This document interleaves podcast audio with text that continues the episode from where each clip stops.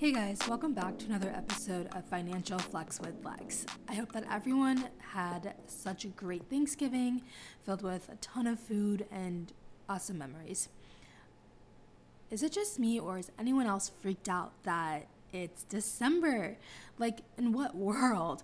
I honestly think that time has just been sped up or something. I honestly, I don't even know how to wrap my mind around it or comprehend what's going on. But it's December, then it'll be January, and then, you know, basically it's the 4th of July in my mind. On today's episode, we have Shannon Arthur. Shannon is currently getting her master's degree in communications, and once she's done, she plans on attending law school. Shannon and I actually attended the same middle and high school, so I've known her for quite some time. We discuss what her biggest money aha was being able to negotiate your financial aid package when going to school, and how she's able to use her credit card but not rack up any credit card debt. As always, if you love this podcast, please leave a five star rating and review. I appreciate that more than you could possibly imagine. All right, so enough of me talking about ratings and reviews. Let's get into today's episode. I am Shannon Arthur. I am currently a grad student and getting my master's in communications at Syracuse University, but I am also what they consider a political outreach operative. I guess you want to call it like that. Yeah. So. Hmm. How was money discussed in your household?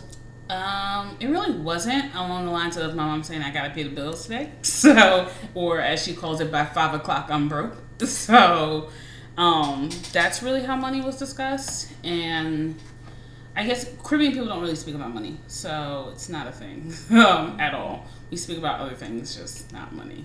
We speak about when we think people are spending too much money, or we ask when we wonder where like where people's money is coming from. That's just us being nosy, but that's pretty much it. But outside of that, she would never like sat you down and was just like, "All right, today I'm about to tell you anything and everything you need to know about money." No, no. Um, outside of like don't take out any credit cards in your name or something along those lines. Mm-hmm. You never really discussed money outside of like allowance. Maybe that's when I knew I was getting money.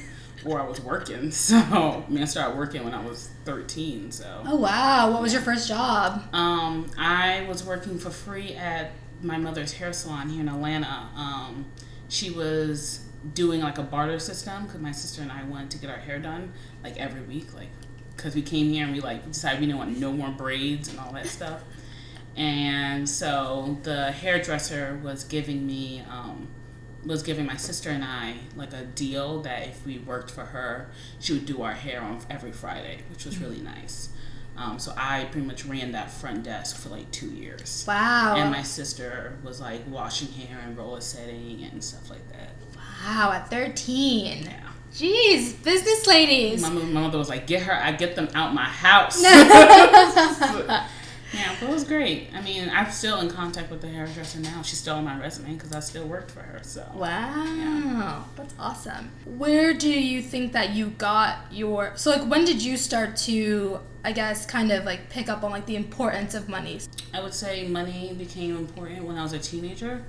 When you're 16 and you want to go to prom and you know you got to figure out how to where this money's coming from or if you're starting dating that's when you kind of figure out like okay i'm not paying so the guy's paying. So where's he getting this money from? Probably from his mama but you know um, along those lines. I think that's when money starts coming into place when you start when you want to profit in some way from it or mm-hmm. you want to get something. Mm-hmm. like i think when we were young ipads came out and ipods came out so that was a big thing that everyone wanted ipod but that took it was like a hundred dollars. Yeah. So and a hundred dollars at 16 was a lot of money so much money. So much money. Well, I, I, what i can do i can go through a hundred dollars today yes. in five minutes paying a bill.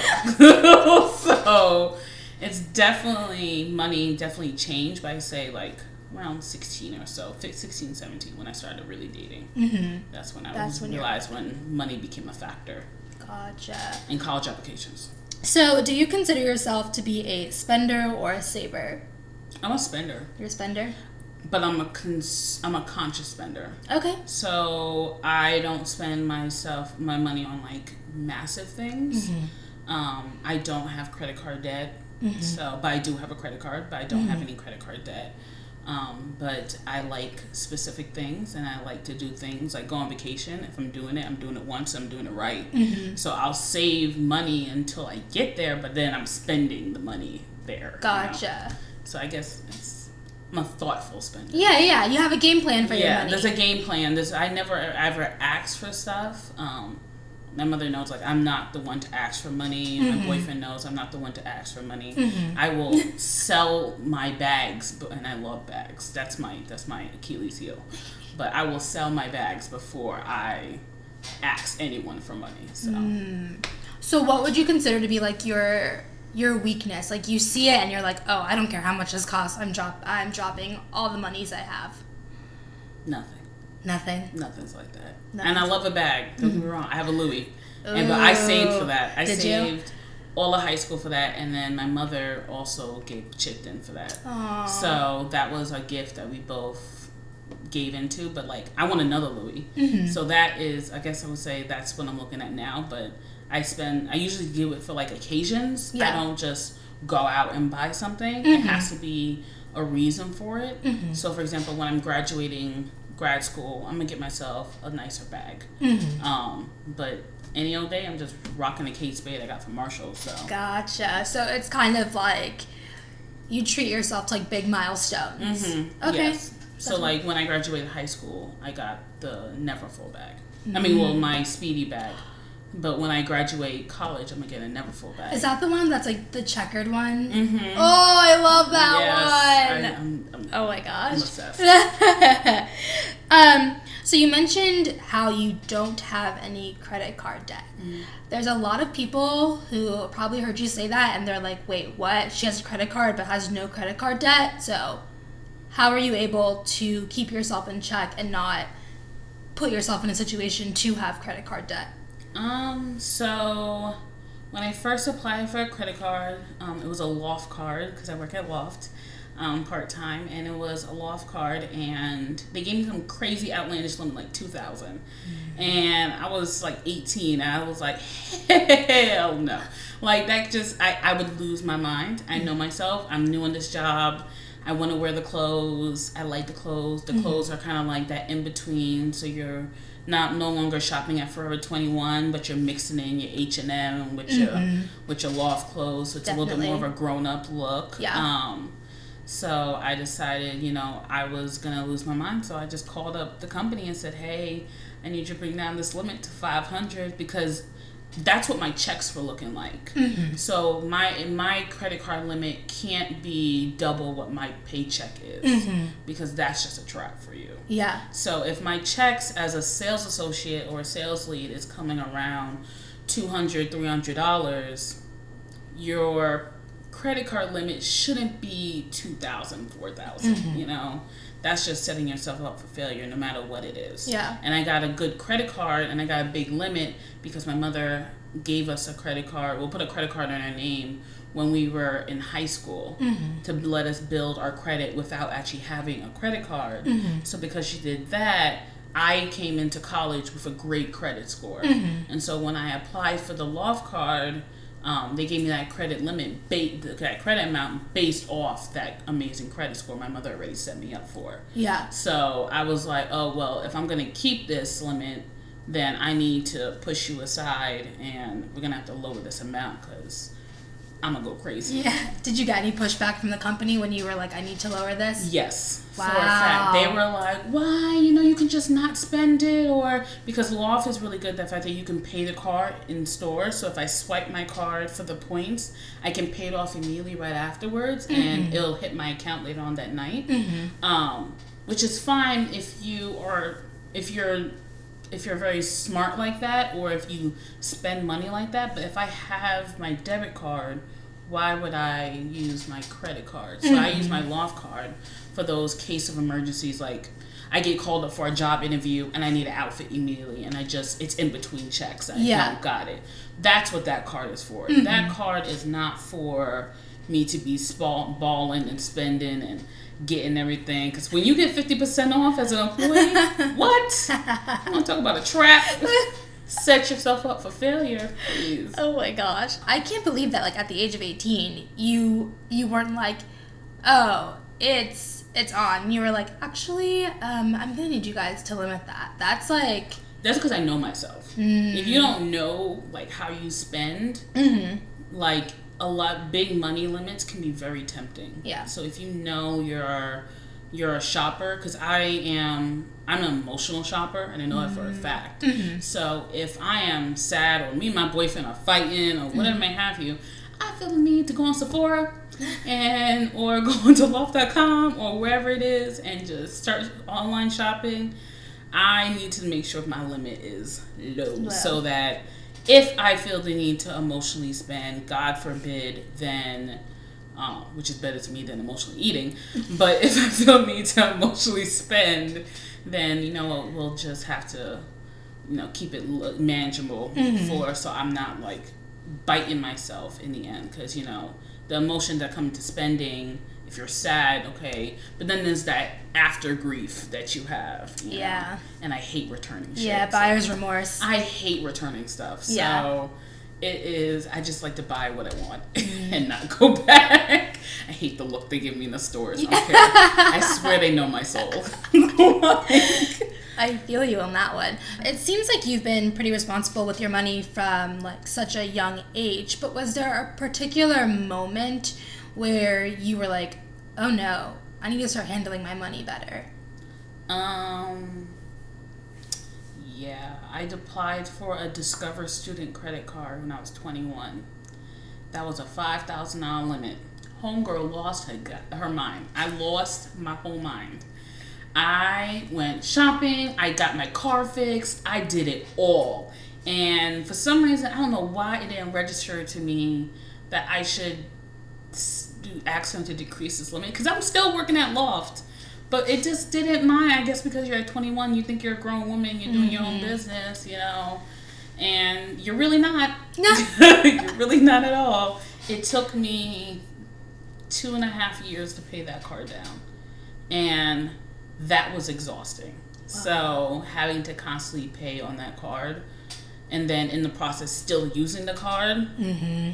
got yourself screwed. So mm-hmm. I now have that card strictly for traveling and nothing else. Nothing else. I'm not closing it. It's a good card. It has low limits. Um, not low limits, but it has. I made, I made it down to a manageable limit. It's two thousand now, which is better for me because when you're traveling, um, God forbid something happens, you lose your luggage, you got to get on a different plane. You're never gonna ever spend, even if you're out the country, you're never gonna ever spend more than two So, mm-hmm. and that's for two people. Yeah. So you're honestly covered with a two thousand dollar limit. It is my version of emergency fund that's not getting touched. So I want to um, sort of segue into college because you mentioned that you're not paying on your student loans right now because you are in school. I know student loans is a huge topic right now, um, especially like with presidential candidates, you know, promising to what eliminate student loan debt, and people are like, "Oh heck yeah!" Like They got my vote. they've got my vote. I'm about to be debt free. Like I'm not to pay my loans right now. Whatever. What are your thoughts on that? Um, college and student loans is a business, and yes, it's about opportunity. And unfortunately, these jobs make it mandatory for you to have a formal degree or a higher degree. Um, but I do find it interesting now that jobs are tech jobs at that, which were the first ones to start asking for massive degrees, um, are now the ones kind of pulling away from that. And some people have ideas that it's because black women and black people are high, earning degrees at a higher rate than anyone else, um, which means that we are entering the job force higher than anybody else. Um, makes you wonder if they are now taking that off because they don't want to hire black and brown people. Um, it's just a theory, it's a working theory, um, but it is an interesting one because degree acceptance or having a degree as a requirement for your job was started as a way to catalyst away from hiring black and brown and immigrants and um, Native American people. It was a way. It was a deterrent for that. So it's kind of interesting how now the counterverse, like Apple, a massive company who was asking for people to have these degrees, now are saying, eh, you don't have to. Just no, it's whatever. You know, everyone's an engineer. No, not everyone's an engineer. You know, um, I think it's interesting, but um, it's expensive, and these boards know it's expensive, and the boards of some schools set the tuition. Um, public institutions and public college should be free, just like school lunch in elementary K through 12 should be free. Um, this is not about socialism because we already live in a social a socialism society. We already benefit. We get Social Security, we get you know Medicare and Medicaid. It's all form of socialism, whether people don't want to believe it or not. You know, um, but certain things benefit the the government and benefit the people as a whole, such as access to education. And when if college is not free and college um, doesn't become free, then you are saying that you don't care about your people. That's true. Now, eliminating the student loan debt, mm, I don't know how it's possible, but it would be in the benefit of the economy and the government to find a way to decrease the student loan debt or place a cap at what these public institutions and private institutions are allowed to do because I think $64,000 a year for school is a lot. Yeah. That's not even counting basic needs, you know. Um, and these schools also give, you know, free tuition, whatever. And they say, well, just do your schoolwork, blah, blah, blah, blah.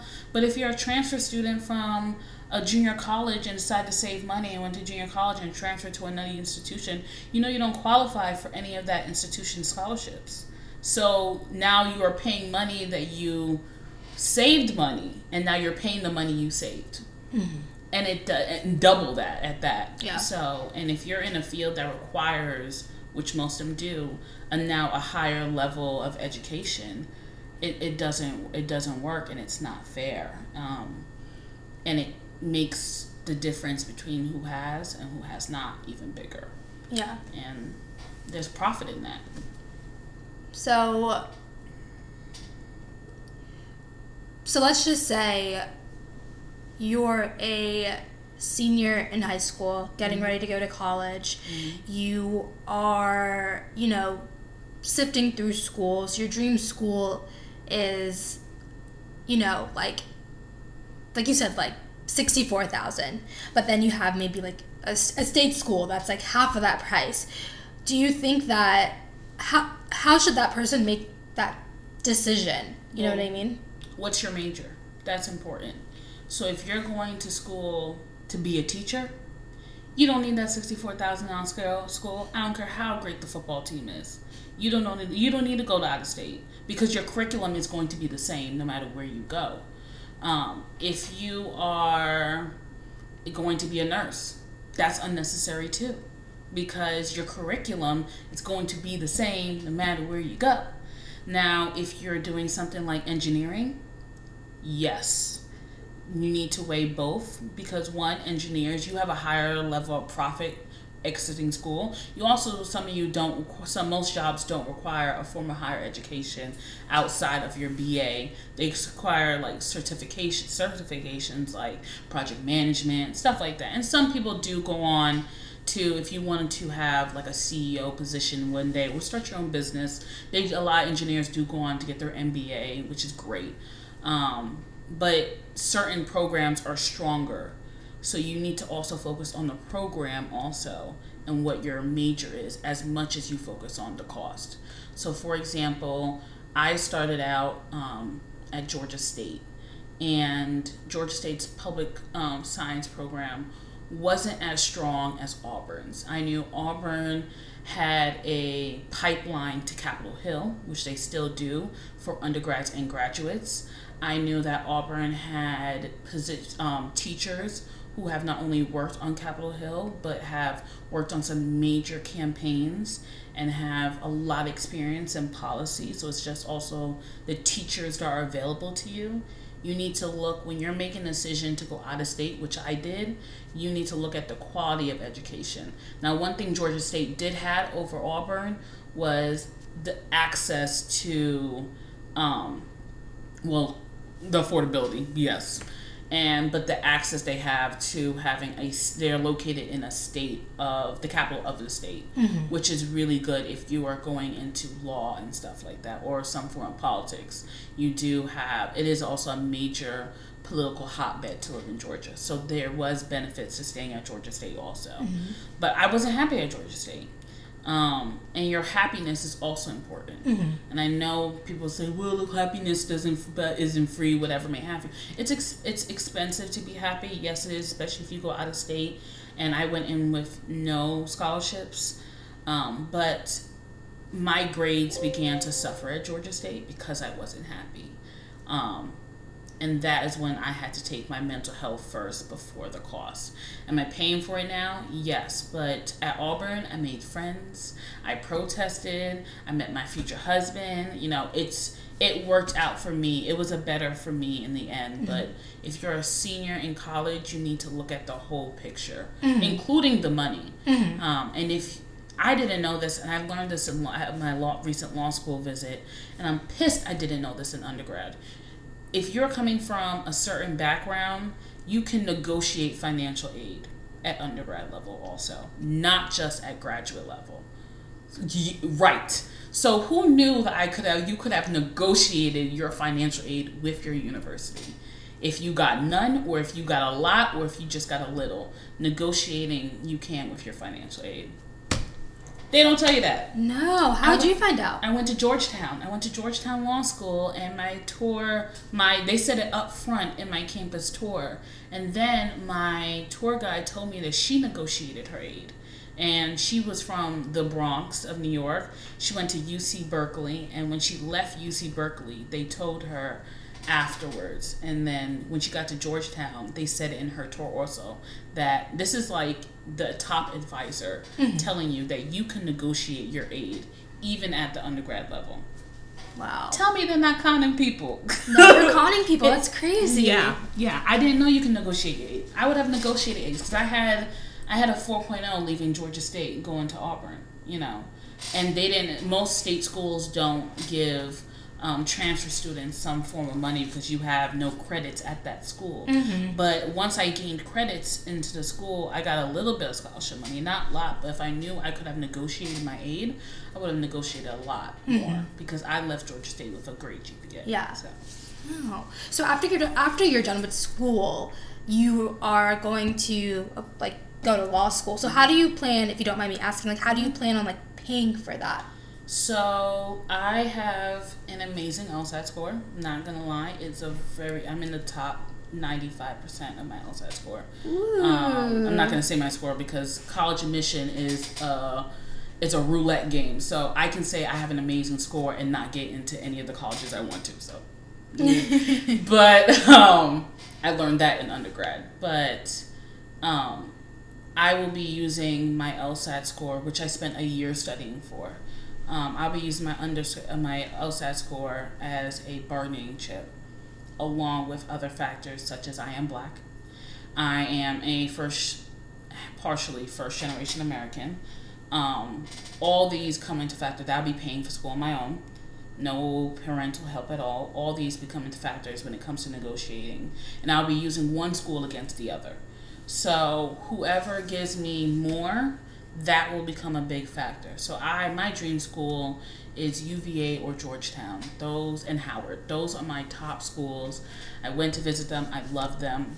Don't, they're great.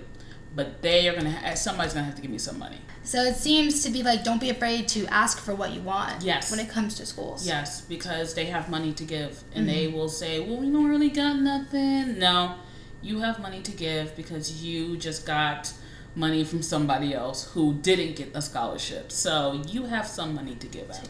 You know, I know that's kind of harsh to say, but it's the truth. You, got money to give, and yeah. you got to give it to me. they do. So um, I do want to wrap this up with the final question that I ask everyone. If you could go back in time and talk to your 16 year old self and give her any piece of advice in regards to money, what would you tell her? Do your schoolwork.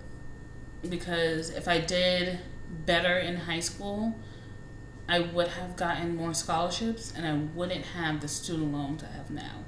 Because, and participate.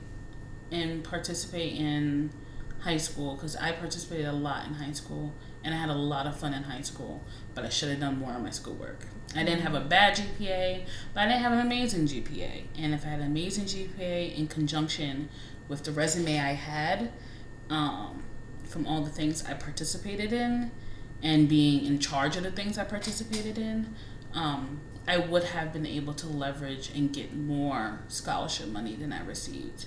Um, I know it has nothing to do with money, but kind of does in no, the back it does, end. Yeah. Like, I think the things you do now, like I would have started applying for scholarships when I was in was I when I was a freshman, yeah, um, in high school before anything else. Yep. You know, on top of my school, like I would have done like I've heard some people do like ten scholarships a month when they're a freshman in high school. I would have done that if I knew that was a thing. Yeah. Um, I think my six year old self would tell you like there's a learning curve when it comes to money and just to be patient with yourself because um, you're just now getting it and and now and I've learned now being working in politics that your money is your political capital and like owning a home gives you an address you're allowed to vote when you have an address you get mail when you have an address. You get bills. You get credit when you have an address.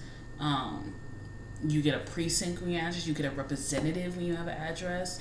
Um, so later on, I know you're talk, talking about home ownership. I would definitely say that to my six year old self, pay attention to what you're spending and do your schoolwork because later on that means your political future. Whether you like it or not, it does. Mm-hmm and I've learned that a lot working in these streets that what you do when you're a freshman in high school, what definitely impacts you when you're applying to law schools or looking at jobs or any of along those lines. I don't know why, but I didn't. You don't see that when you're 16. You definitely don't see that when you're 15 and 16, thinking, no, you rule the world. It's okay. We'll do it. We'll try again next year. We'll do it better next year there's no next year when you're 25. like, yeah, no. No, now when you got Sallie Mae knocking on your door six months and they come on time. Yeah. And then they go on vacation with your money. yeah. Did you see that? In the news that they paid for all their yeah. staff to get the ex- paid expense trip? I said, someone oh, needs to sue somebody. no. Well, thank you so much for coming on the show. I've enjoyed this conversation. I've learned so much. Thank so, you for having me. Yeah, of course. Anytime. This is fun. It's my first podcast. I feel so such a millennial. Yeah. Like, mama, I made it. Perfect. Ah.